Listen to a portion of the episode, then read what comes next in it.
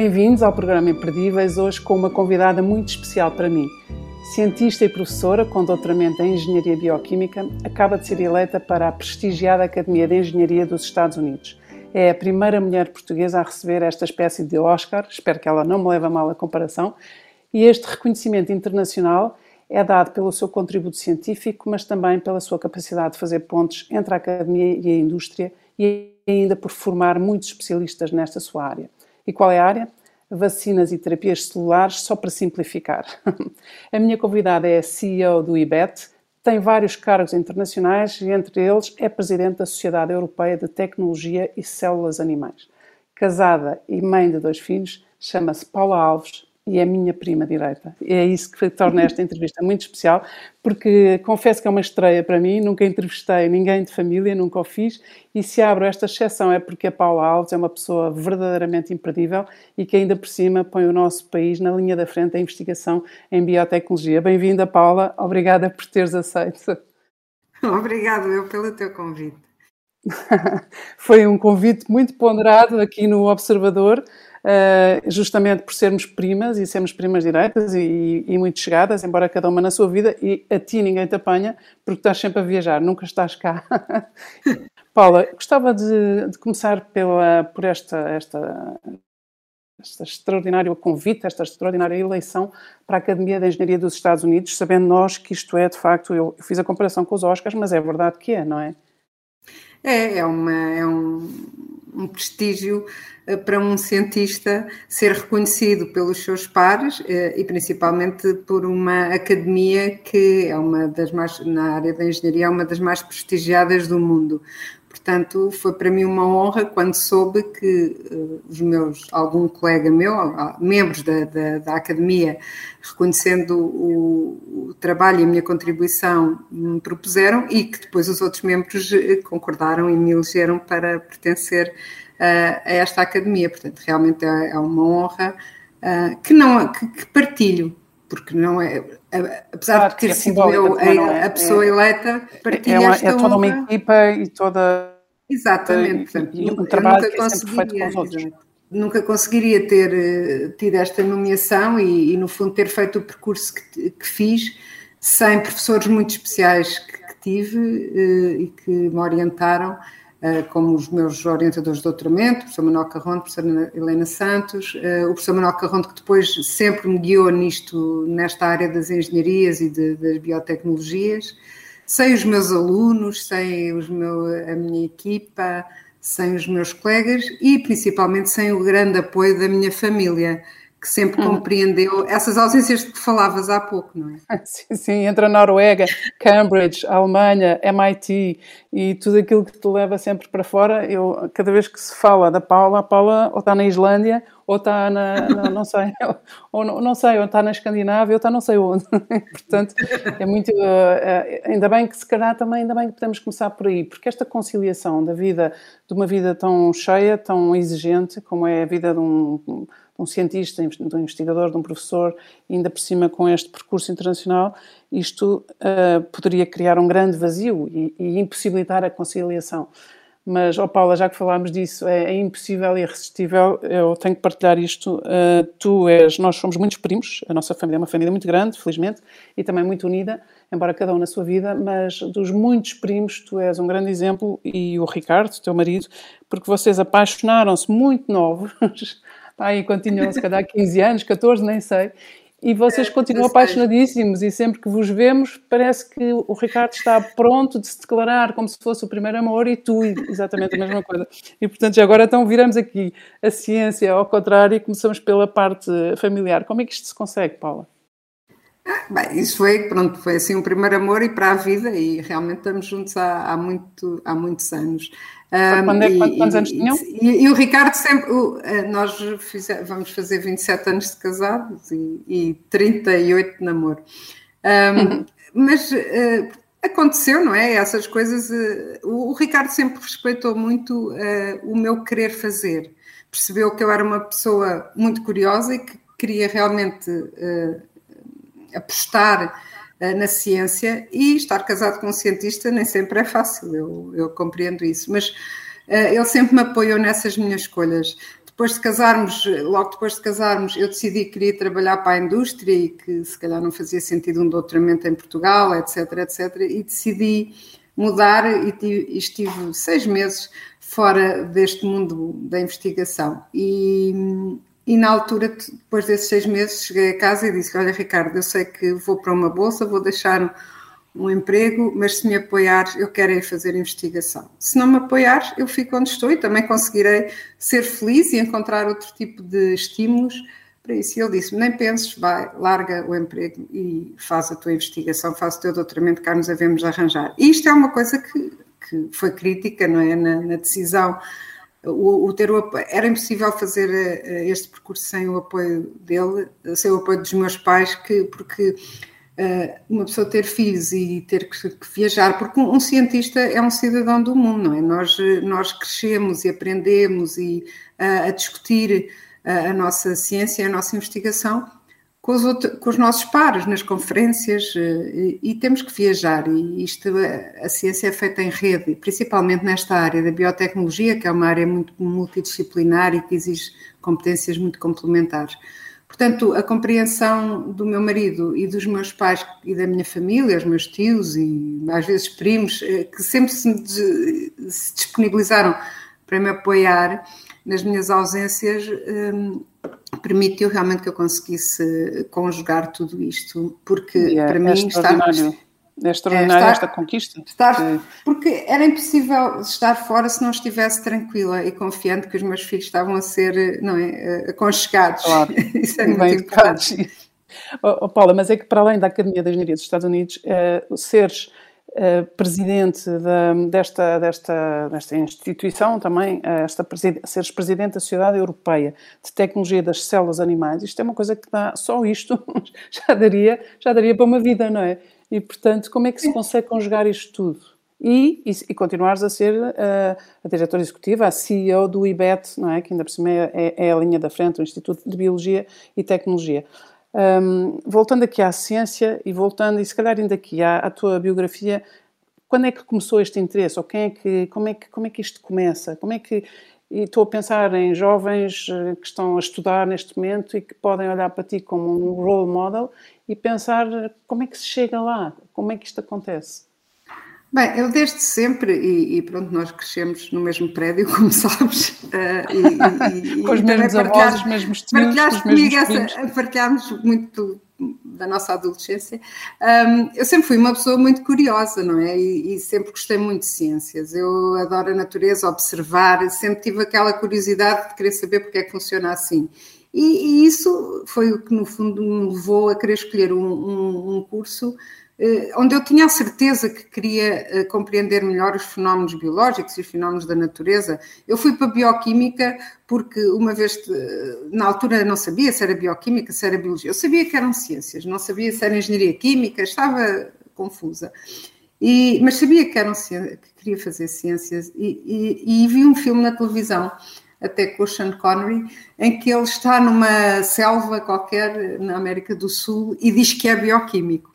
E eu era aquilo que ele estava a fazer que eu queria. Eu queria ir assim para uma selva, perceber o comportamento animal e o que é que estava por trás na parte fisiológica e bioquímica desse comportamento, porque é que os animais uh, se juntam uns com os outros, uns é para a vida, outros não é. Todos estes fenómenos uh, me despertavam curiosidade e por isso decidi para a bioquímica. Depois, na bioquímica, percebi que, apesar de gostar muito de compreender os fenómenos, Uh, gostava também de perceber como, como transformar esse conhecimento em algo que fosse útil e que eu visse o resultado mais rapidamente. E daí a viragem para a biotecnologia, porque eu gosto de transformar uh, as coisas, a investigação que faço, num produto, num, e neste caso fui, fui, fui optando sempre pela área da, da, da farmacêutica, dos novos medicamentos, de tentar compreender como desenvolver novas terapias e novas maneiras de curar com base no conhecimento a nível mais molecular que temos das células, perceber a doença melhor para fazer uns, os medicamentos mais racionais. E foi sempre Paulo, eu aqui, aqui não posso, aqui não posso não abrir um parênteses e interromper-te, peço desculpa, porque foi exatamente isto que fez com que vocês, vocês, a tua equipa, a vossa equipa, eh, foram os, dos primeiros a fazer, os primeiros lotes de vacinas com a Moderna foram feitos por vocês, por nós, por, por, por portugueses, ou estou errada? Não, está certo. Isso é, é, não foram os lotes para a vacina do Covid. Nós usámos pela primeira vez, fomos nós que fizemos produção em grande quantidade para ensaios clínicos de mRNA, que é a base da vacina da Moderna para o Covid, e fizemos isso já em 2015 e 2016 e fornecíamos a Moderna com esses, com esses materiais, com, com as vacinas, e eles estavam a fazer nessa altura ensaios clínicos com outras aplicações. Uh, portanto, no fundo, agora usaram a mesma ferramenta para uh, fazer uh, a vacina do Covid. Uh, neste momento, eles estão a produzir em grandes quantidades e nós, nós só estamos na área da investigação. Fazemos investigação uhum. e desenvolvimento, portanto, conseguimos ir com o produto até à fase de ensaios clínicos, que são feitos com as pessoas, não é? Várias fases, porque os ensaios clínicos, primeiro, quando estamos a desenvolver um novo produto, a primeira, a primeira preocupação é que seja seguro. Não é? Claro. Então, fazemos aquela primeira fase de ensaios clínicos. Portanto, nós no IBET Vamos desde o, o desenho do, do produto, da vacina, neste caso, pensarmos como é que podemos olhar para o vírus, que tipo de, de, vacina é mais adequada para aquele vírus, e depois fazemos toda a investigação e desenvolvimento, a produção dos lotes clínicos na Genibet e depois fazemos essas, essa testagem, digamos, já em pessoas com a, para ver a segurança primeiro, depois se é eficaz ou não, e portanto é nessa fase, nesse, digamos, intervalo de de investigação e desenvolvimento e ensaios clínicos que trabalhamos. Depois, quando uhum. passamos para a produção, já não é connosco, já, já são as indústrias, neste caso a Moderna, uh, que uhum. faz essa eu, estes, Vamos dando aqui uns saltos temporais e eu interrompi-te, mas eu, acho que hoje em dia que estamos todos atravessados por esta... É uma interrogação grande, não é? Que nos atravessa, as pessoas querem ser vacinadas, há umas que resistem, mas há muitas pessoas que querem ser vacinadas e estão à espera, e, mas há dúvidas, não é? As pessoas não sei, se calhar, se calhar aproveito também, estamos aqui a falar e a falar sobre vacinas e a falar sobre isto tudo para, para te perguntar também qual, em, como é que tu te situas ou como é que nos podes ajudar a situar-nos perante esta vacina do Covid, sendo que há muitas pessoas que ainda acham que houve pouco tempo para testar e por causa dessa questão da segurança. Bem, eu relativamente às pessoas terem essas preocupações, eu acho que são naturais, não é? As pessoas sempre ouviram dizer que as vacinas demoram 10 anos ou 15 a ser desenvolvidas e de repente num ano eh, desenvolvemos uma vacina nova. Só que efetivamente as tecnologias que estão a ser utilizadas são tecnologias que já eram usadas com outros produtos, não é? E, e, portanto, a ferramenta, digamos que é a mesma, e há muitos dados que nós, entretanto, adquirimos muitos, durante muitos anos sobre como é que essas ferramentas funcionam no organismo. E, portanto, para esta vacina, e nós estávamos a viver uma pandemia, as fases foram aceleradas, mas foram todas feitas. Por exemplo, só para dar um exemplo que eu acho que é fácil das pessoas compreenderem. Normalmente, quando se está a desenvolver um produto novo, um biológico ou uma vacina, estas fases são todas feitas sequencialmente. Nós fazemos a investigação, identificamos o vírus, depois fazemos toda a investigação, a investigação pré-clínica e depois então entramos nos ensaios clínicos. Isto é tudo feito sequencialmente e só quando a vacina está perto de ser aprovada no fim da fase 3 é que nos preocupamos em começar a produzir a vacina. Tudo isto, desde a descoberta às várias fases, demora muitos anos. No, no, caso da Covid, o que aconteceu foi, mesmo antes de entrarmos na fase 2, de sabermos se ia ser ou não eficaz, já a fase de produção estava a ser pensada. Assim que arrancou a fase 2 e começámos a perceber que ela realmente era muito eficaz, já estávamos na fase de produção. Portanto, o que houve foi um overlap de algumas fases, mas nunca comprometendo a fase uh, principal, que é a fase da segurança. Essa fase Exato. foi feita como todos, as, como todos os medicamentos são feitos. E também aqui foi todos. uma escala global, não é? Ou seja, a, a, a, humanidade inteira estar exposta também dá essa amostra, esses testes também, também podem-se fazer de forma é porque, mais acelerada. Exatamente, portanto, não só foi fácil arranjar voluntários, que nem sempre é quando se trata de vacinas, porque a grande diferença entre as vacinas e os outros medicamentos é quando nós estamos a, a descobrir ou a testar e a querer avançar num medicamento para, o, para um cancro que não tem qualquer solução, não é? Que não temos ainda nenhum medicamento, nenhuma solução, as pessoas anseiam por entrar no ensaio clínico, porque não há outra solução para a sua, uh, para, o seu, para a sua doença, para o cancro, não é? Na vacina não é assim. Na vacina nós estamos a desenvolver um produto que vamos injetar em pessoas saudáveis. Normalmente até muitas vacinas, como sabes, são, são dadas na, na fase de pediatria. Portanto, há muito mais cuidados e normalmente os ensaios clínicos envolvem muito mais pessoas. Neste caso, estávamos em situação de pandemia Portanto, hum, não houve dificuldade em arranjar voluntários, porque há muita gente que, que, que tem essa abertura, abertura para querer, querer contribuir. Essa vontade mesmo. É. Paula, e depois há outra, há outra coisa, Laurinda, só para, só para sim, sim. Uh, que eu também acho que é importante as pessoas compreenderem o porquê conseguirmos avançar tão depressa, porque isto foi um esforço global de ciência. Não, não, é normal as, as, indústrias farmacêuticas que competem entre si, uh, os cientistas, toda. Uh, Uh, todas estas várias pessoas se juntarem num esforço comum e, por exemplo, partilharem dados. Claro que as indústrias protegeram algum do seu conhecimento, porque também estão a, a, competir, a investir e a competir, e os governos a mesma coisa. Mas houve um nível de partilha que nunca foi visto antes, isso também nos permitiu a, a, acelerar. Claro. Oh, Paula, o, estamos aqui ainda uns minutos antes de fazer uma pausa. Uh, esta questão de ser presidente da Sociedade Europeia de Tecnologia de Células Animais faz com que, uh, quer dizer, a minha remete-me para esta experimentação, as, as, terapias celulares, as células estaminais, estas novas terapias do cancro, também que já falaste. Uh, tudo aquilo que vocês estão a fazer e que não é tão genérico como uma aspirina, não é? Que chega a tudo, aquilo que vocês fazem para ir só a, a dirigida às células daquele cancro, isto tudo é feito primeiro com animais, não é? É, é assim, é, as células animais hum, são, nós conseguimos cultivar é a pergunta de uma ignorante. células que Não, não. Nós claro que há muitos ensaios que nós temos que fazer nos animais numa fase que nós chamamos na fase pré-clínica, antes de começarmos, eh, dependendo dos fármacos. Há fármacos que não, não, não necessitam tanto o uso de animais, há outros que necessitam mais, porque nós temos que estudar muitas vezes a doença e, por exemplo, se estamos a. e, e os animais eh, por muito que, que, se tente mimetizar aquilo que um órgão faz in vitro, ou seja, num tubo de ensaio ou num reator, a interação entre os órgãos só, só existe quando estamos a falar num organismo, como é um animal. Mas o número de ensaios em animais, felizmente, tem vindo a ser imensamente reduzido. Nós só vamos fazer os ensaios em animais mesmo antes da fase pré-clínica eh, na fase pré-clínica, antes de entrar nos ensaios clínicos em humanos, não é? Porque precisamos ver esta inter-relação e qual é a ação do, do, do, medicamento e da terapia e entre os órgãos. Quase tudo fazemos em células animais, que é essa sociedade que, que já referiste várias vezes. Portanto, o que é que nós conseguimos? Nos anos 50 foi, houve um grande avanço com nós sabermos esterilizar, crescer células in vitro, etc. Nós quase conseguimos fazer mini órgãos neste momento num laboratório não precisamos dos animais. Nós temos células congeladas que descongelamos e agora com isto das células estaminais, nós podemos, com uma simples célula que recolhemos de um adulto, transformá-la geneticamente e depois, a partir dessa célula, criar neurónios, criar hepatócitos, tudo isto num laboratório.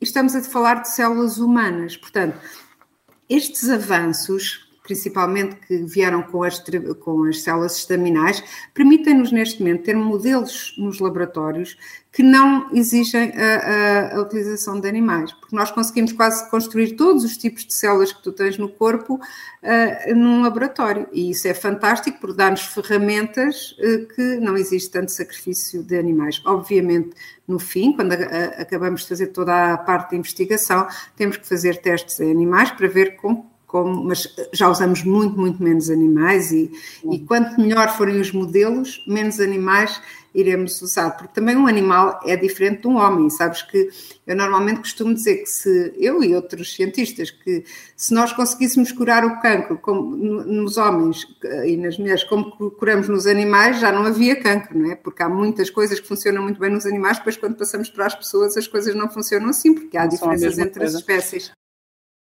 que nós estamos aqui mesmo em cima do, do, do, fim desta primeira parte da nossa conversa, mas, mas eu, eu faço a pergunta do, do leigo, eu sou, não sou, sou leiga, como sou mesmo ignorante nestas matérias, porque eu acho que também nos ajuda a perceber, não é? Há muita coisa que fica uh, mal entendida, há, há, informação cruzada e nem sempre se percebe. E depois há este, também esta consciência ecológica, esta consciência de, um, de uma, uma, natureza humana e uma natureza comum e, um, e portanto foi, foi também por isso que fiz a pergunta e foi muito esclarecedor. Fazemos uma pausa e voltamos já a seguir? Tá, obrigada. Até já. Estamos à conversa hoje com a Paula Alves, é minha prima, minha prima direita, é uma exceção à regra, nunca tinha entrevistado ninguém que, que, fosse da minha família, mas é uma pessoa verdadeiramente imperdível. A Paula é cientista e professora, uh, acabou de ser eleita para a prestigiadíssima Academia de Engenharia dos Estados Unidos, uh, é a primeira mulher portuguesa a receber esta, esta distinção e, e, é imperdível porque uh, põe o nosso país na linha da frente da investigação em biotecnologia e estávamos, a, aliás, a descascar estas questões das vacinas, mas eu agora gostava de ir, Paula, à questão mais biográfica agora. Gostava de voltar outra vez atrás, porque a Noruega, Cambridge, eh, a Alemanha, o MIT, vou, vou mostrando aqui países com universidades, mas porque eu não sei o nome das universidades na, na Noruega e na Alemanha, onde estiveste, mas gostava de ir a esse, a esse percurso. Eh, por onde é que começaste depois do doutoramento? Uh, portanto, eu uh, durante o doutoramento, já durante o doutoramento, como queria, uh, gostava de fazer estas pontes um, com a medicina e estava no instituto onde se fazia mais investigação em química, bioquímica e biotecnologia, os meus orientadores deixaram ir à Noruega a trabalhar no hospital de Trondheim e fui para lá porque só lá tinha os equipamentos e a orientação que podia ter. Eu fiz o doutoramento em tráfico um, uh, no cérebro, portanto, eu estudei uh, tráfico uh, no cérebro e só lá é que havia as máquinas que, que eu necessitava para fazer os meus estudos. Portanto, o que eu queria era perceber como é que os neurónios e as outras células do cérebro comunicavam entre si e se ajudavam umas às outras eh, quando, por exemplo, havia um ataque cardíaco ou na sequência de algum choque, eh, como é que as células se ajudavam. Não havia em Portugal e eu decidi uh, mochila às costas, vou para os Estados Unidos, vou para a Noruega. E na altura não era tão fácil como é agora, mas também daí tive muito apoio das instituições, consegui bolsas de estudo também, porque tudo isto é feito com muito trabalho e muito empenho, e a, a, Fundação para a Ciência e Tecnologia apoiou uh, o meu doutoramento e, portanto, sempre fui aos países um, uh, eh, buscar aquilo que não havia cá para fazer os estudos que precisava para desenvolver o meu doutoramento. E aí fui para Bremen também, na Alemanha, estive em Cambridge, em Inglaterra. No fundo, era tudo aquilo, ia para o sítio onde estava aquilo que eu precisava para, para fazer as minhas experiências. Foi nessa lógica que eu sempre me movi. Porque estar fechada aqui, só a fazer com base naquilo que temos, não, não nos ajuda a avançar tão, tão depressa, ou há mesmo coisas que não, não, não disponibilizava uh, no meu laboratório. É isso, portanto, sempre... é isso que também encorajas as pessoas que trabalham contigo, os Sim, teus alunos, encoraja-lo a fazer o mesmo. Acho, eu encorajo, e quando falo com os meus alunos, normalmente uh, os meus alunos de doutoramento, quase todos passam por uma viagem a qualquer lado, em uma estadia num país diferente. Porque também crescemos não só na ciência, mas eh, em termos do que é o nosso desenvolvimento pessoal, estar com outras culturas, eu, eu adorei sempre estar fora. E já era casada, na maior parte das, das grandes uh, períodos que tive fora na minha vida, já era casada. E lá arranjava o meu marido ia ter comigo às vezes, mas tive muito tempo sem, sem, sem estar com ele, meses às vezes, e, e, faz parte, isso também nos testa a vários níveis pessoais, não é? Da nossa relação, da maneira como conseguimos uh, adaptar-nos uh, e, e eu acho que como, como dizem, como dizem os sábios, como dizem os sábios, tudo o que não nos destrói constrói-nos, não é? Portanto, Exatamente, ajuda-nos a crescer. As saudades não nos destroem, a relação constrói-se. Os Estados Unidos já foi numa fase muito uh, diferente, não é? Eu já tinha os meus filhos, o mais novo já tinha 10 anos, uh, e aí eu decidi mesmo que queria fazer uma sabática no MIT, porque o MIT é assim o, em termos de engenharia e desta área da biotecnologia, Boston é a área onde fervilha a minha área, esta área dos novos dos biofármacos, das novas terapias. E, portanto, decidi ir para o MIT, mais uma vez com o apoio do MIT Portugal de, e da minha instituição também, uh, que me permitiram estar lá durante uma sabática. Também consegui organizar-me com os meus pais e com, com, o meu marido. Eu tive sempre a trabalhar, mas acabei por conseguir nas férias deles que eles fossem para lá e estivessem lá comigo e com o meu marido, com o Ricardo, durante um tempo. Os meus pais foram outra, outro período, o meu irmão foi outro período. E assim sendo, eu não tive tanto tempo. Eu gostava de ter ido, eu gostava de ter ido também. E usei as férias da minha família para poder ter os meus filhos comigo o máximo tempo possível durante as férias Olá. deles na, na... O, o, o, MIT, o, MIT, é, por definição, uh, uh, onde há uma comunidade científica incrível e com uma abordagem de, de, alto risco, com altíssimo investimento e de uma inovação e que gera uma inovação uh, brutal. E isso, é, isso também transformou, também transformou muito da tua, da tua ação e, e pergunto se é daí, não sei, porque não sei se é daí que vem este teu talento, que já deveria, quer dizer, o talento já é teu, mas se calhar aí foi reforçado, este teu talento que te é reconhecido por ires buscar o conhecimento às várias áreas e, no fundo, fazeres as pontes, estabeleceres parcerias, fazeres redes e, no fundo, és uma pessoa que estás sempre a criar, a fazer sempre a ponte entre a academia e a indústria, não é? E, é, isso, é, isso é, é a tua vocação inaugural ou isto foi crescendo em ti também? É assim, uh, repara, o IBET foi iniciado pelo professor Manuel Carrondo exatamente depois de uma sabática no MIT. Portanto, ele vai lá há 30 anos e vê este mundo, este, esta transferência da ciência para a indústria. O, o colocar e organizar uh, o conhecimento e, e colocar ao, ao serviço, no fundo, da economia. E ele vem lá com esse conceito e, e, juntamente com o professor Cabral, que é do Instituto Superior Técnico em Portugal, vem com uma visão de que queremos fazer um MIT em Portugal e daí nasce o IBET. E, portanto, eu quando vou para o MIT, já depois de estar a trabalhar no IBET, eu vou também beber e, e consigo, digamos, alavancar mais ainda esta, esta minha sede de querer fazer isto, de querer uh, fazer pontos com a indústria, de, porque aquilo realmente, o MIT para nós é, nesta minha área, é a meca, não é? Nós todos queremos estar lá. E fui acolhida e fui tratada também como um par, eles, eles, eles acolhem muitos investigadores, muitos, eh, eles sabem que têm um papel muito importante nesta área e também têm esta missão de, de acolher investigadores e professores de outras universidades de todo o mundo e é um ambiente também que tem muitas culturas eh, diferentes, pessoas de. Isso tudo enriquece-nos imenso. São experiências. Eu, eu tento, e, e há, há, muitos alunos meus que já foram também para lá, depois de eu lá, lá ter estado.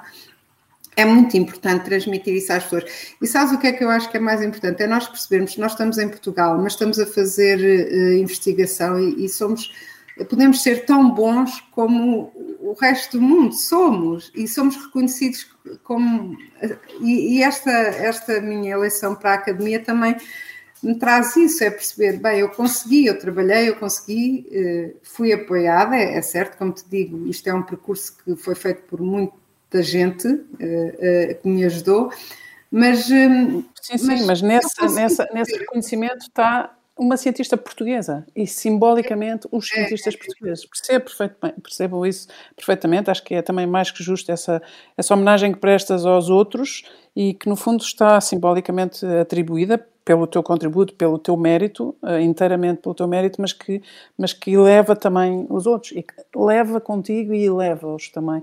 O, Paula, o... É possível, é possível, isto é possível acontecer. É possível, é possível exatamente. É possível. É só porque eu gosto também de muitas vezes e, e, e, tento transmitir isso aos meus alunos, não verem só a parte negativa das coisas, não é? Tentarem perceber que também podemos fazer, podemos contribuir para este esforço global de, de avançar a ciência, etc. Podemos estar, podemos ser players, é isso. Exatamente.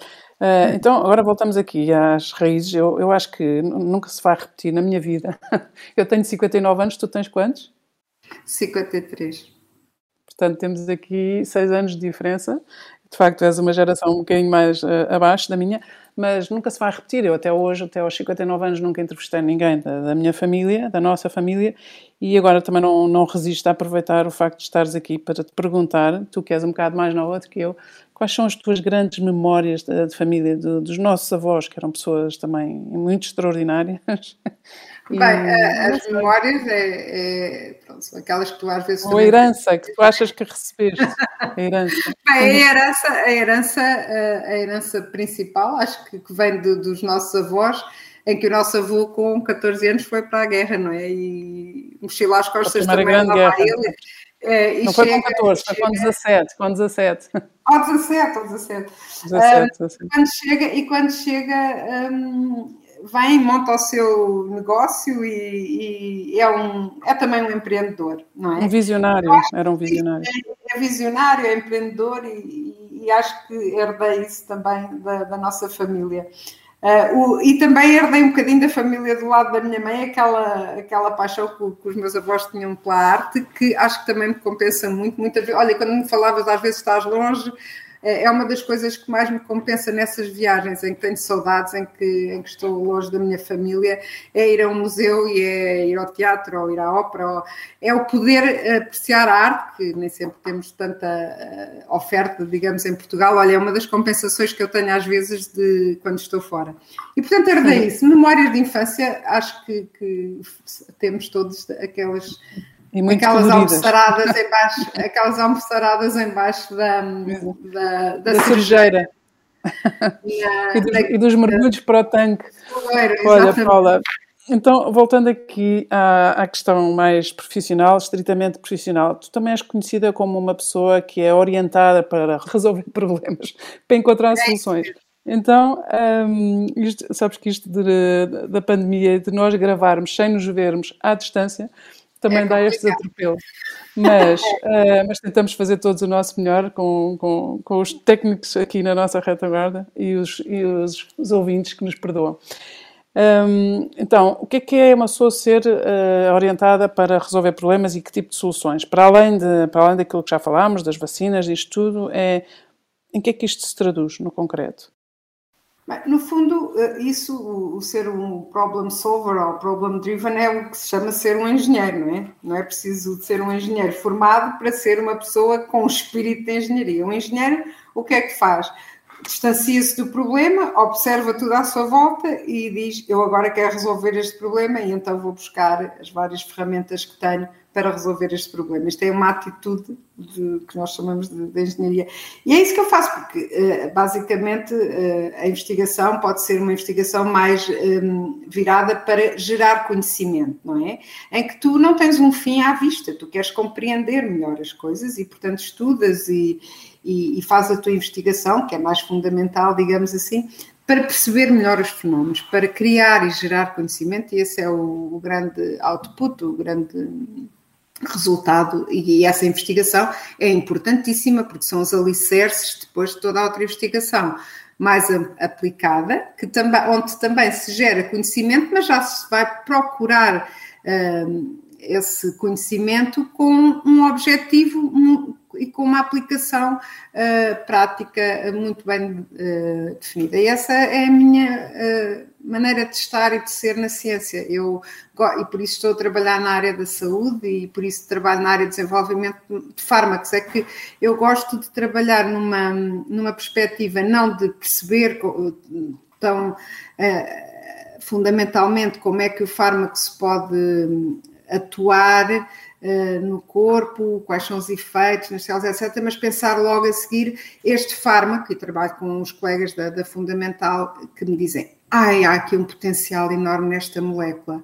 E eu, eu a seguir penso logo, e esta molécula, será que eu vou produzir em grande quantidade? Consigo produzir de uma maneira que consegue ser entregue a toda a gente? Por exemplo, neste caso das vacinas, já pensaste, nós estamos a, temos uma vacina espetacular. Se não a conseguimos levar até às pessoas, se não a conseguimos produzir um, de uma maneira em que o custo possa ser suportado, etc., é, não vale a pena estarmos com uma vacina espetacular se depois não conseguimos levá-la às pessoas. Portanto, é nesta interface aqui, nesta ponte entre o conhecimento mais fundamental e o levar os produtos às pessoas que, que eu trabalho. Portanto, eu sou uma problem solver. Eu, há um Exatamente. problema, há pandemia, há um problema, é preciso um kit para fazer um ensaio serológico. E pronto, eu afasto-me um bocadinho, olho à minha volta e penso assim: hum, para isto é preciso ir falar com os imunologistas, ir falar com os clínicos que trabalham nisso. E, portanto, e montar, é isso que, que é a minha atitude. Paula, então, e tocaste num ponto que é absolutamente sensível e essencial, que é quer dizer, com quase 8 mil milhões de, de, de cidadãos, de pessoas no, no mundo, eh, é, é, é, possível pensar que pode haver vacinas para todos?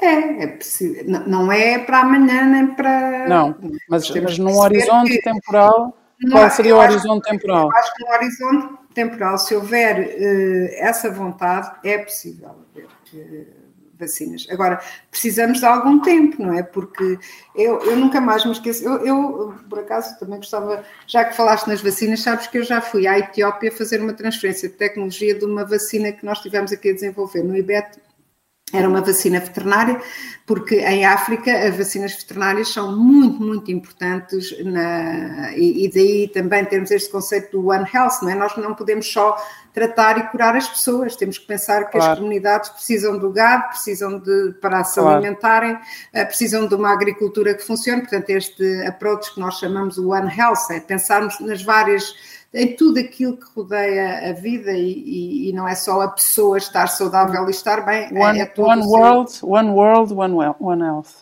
É? Exatamente, portanto, e, e, nesse contexto eu fui à África um, fazer uma transferência de uma tecnologia de uma vacina uh, que tivemos a desenvolver aqui. E, que, e, quer dizer, e quando tu vais à África, à África subsaariana, e, e vês como é que os enfermeiros e como é que uh, as vacinas são transportadas, por exemplo, nós estamos aqui, nem imaginamos, não é? Como é que tu vais chegar a fazer chegar as vacinas a sítios onde nem sequer estradas há. Vacinas uhum. que precisam de ser conservadas a menos 80. É impossível. Portanto, ainda bem que nós, nisto do Covid, houve aquele esforço enorme, a Moderna e a, a, Pfizer conseguiram ter estas vacinas que precisam de frio, não é? Mas ao mesmo uhum. tempo tens outras vacinas que conseguem suportar temperaturas uh, mais altas e, portanto, se não vão ser umas, vão ser outras. Eu acho que termos tantas plataformas e tantas vacinas diferentes vai permitir vacinar o mundo. E nós já vacinámos o mundo, nós já acabámos com a varíola nos anos 80 e isso só foi feito através da vacinação. Agora, tu repara, a partir do momento em que nós conseguimos controlar o vírus, não é? E que deixa de haver contaminação, depois, se o vírus desaparecer completamente, já nem precisamos de vacinar. Agora já ninguém é vacinado contra a varíola, não é? Uhum. Porque já não existe o vírus no planeta. Não sei se isso Olha, mas agora, eu, só porque temos aqui só três minutos, queria só perguntar ah, uma coisa, porque acho que está. É uma pergunta nossa também. Não, não, não, não. Ótimo, ótimo. Eu é que peço desculpa de interromper, mas é só por termos não, não, pouco tempo. É. Mas, mas então, e estas novas variantes? Ou seja, quando vem uma variante de Manaus, quando vem a variante, estas variantes que agora nós. Essa é esse é o grande problema agora. É assim, quanto mais o vírus se replica entre as pessoas e quando nos contaminamos uns aos outros, mais a hipótese tens de ter variantes novas e nós não sabemos se, as novas, se estas vacinas que temos vão ser eficazes ou não contra essas variantes. O que é que estas plataformas que temos da, mRNA nos, ou, ou, a vacina da adenovírus são mais flexíveis? Tu rapidamente pode, podes incluir esta variação uh, na vacina e testá-la. Portanto, é mais rápido do que esta primeira, um, este primeiro Fase caso que tivemos. Agora, quando começares a controlar a pandemia, já estão a ser muitas pessoas vacinadas, vais começar a observar que as pessoas já não são contaminadas, portanto, já não contaminam outros, e isto começa a confinar, não é? A ficar, o vírus começa a ficar, a ter menos expressão, não é? Deixamos de ser nós os confinados e confinamos o vírus, é isso? Isso é que era bom, pois, confinar o vírus, é isso. E, e, repara, já houve um sucesso a nível mundial de uma campanha de vacinação que foi o vírus da varíola, que desapareceu do planeta. Portanto, nós, à medida que vamos tendo mais gente vacinada, essas pessoas já não conseguem contaminar outras e isto vai ficando cada vez mais reduzido. Agora, se aparecem novas variantes, obviamente temos que combater essas novas variantes também com vacinas. Também, atenção a uma coisa, nós estamos a desenvolver vacinas e só as vacinas é que conseguem controlar a pandemia. Mas em paralelo, se me perguntares, há vírus que nós não conseguimos ainda ter vacina, não é? Por exemplo, há o vírus do HIV e outros vírus. E o que é que conseguimos? Conseguimos aprender os comportamentos, aprender como é que o vírus se propaga e já temos medicamentos que também inibem a doença, não é? Tu neste momento tens pessoas que conseguem viver com HIV, não é? uh, muitos anos e ter uma vida que, se for bem monitorizada, é uma vida normal, não é? Porque já temos medicamentos que eh, fazem com que eh, não se desenvolva a doença SIDA, não é? Portanto, isto também pode acontecer eh, porque estamos isso, a desenvolver isso, em paralelo outros tipos de terapias, percebes? Portanto, Esperamos que aconteça. Paula, estamos em cima do fim da, da nossa conversa. Uh, eu acho que é o tipo de tema que nos entusiasma a todos, neste sentido de, poderes ter, de poder ter uma cientista, uma investigadora, uma pessoa que está uh, na linha da frente a dar estas respostas e a sossegar-nos e, sobretudo, eu acho que agora ficamos todos aqui com um eco particular que é mais tarde ou mais cedo, e espero que mais cedo do que mais tarde, este vírus há de ficar confinado ele próprio. Exatamente, temos que confinar o vírus. Para perceber como é que isto... Para nós confinarmos. Obrigada, Paula. Obrigada. Obrigada não, não, estamos, a, não estamos a brincar com coisas sérias, estamos só a, a, aliviar o peso que isto tem tido para é tantas isso. pessoas. E, obrigada Exato. por abrir esta exceção de, de, me entrevistares a mim, que sou tua prima. Gostei muito. uh, muito, é obrigada. Muito Gostei imenso. Muito obrigada, Paula. Vamos continuar assim. sem nos vermos, vamos continuar sem é nos vermos e cada uma confinada, mas obrigada eu. Foi também, foi muito, muito eloquente ah. e também bastante comovente. Muito obrigada. Ah, obrigada. Beijinhos.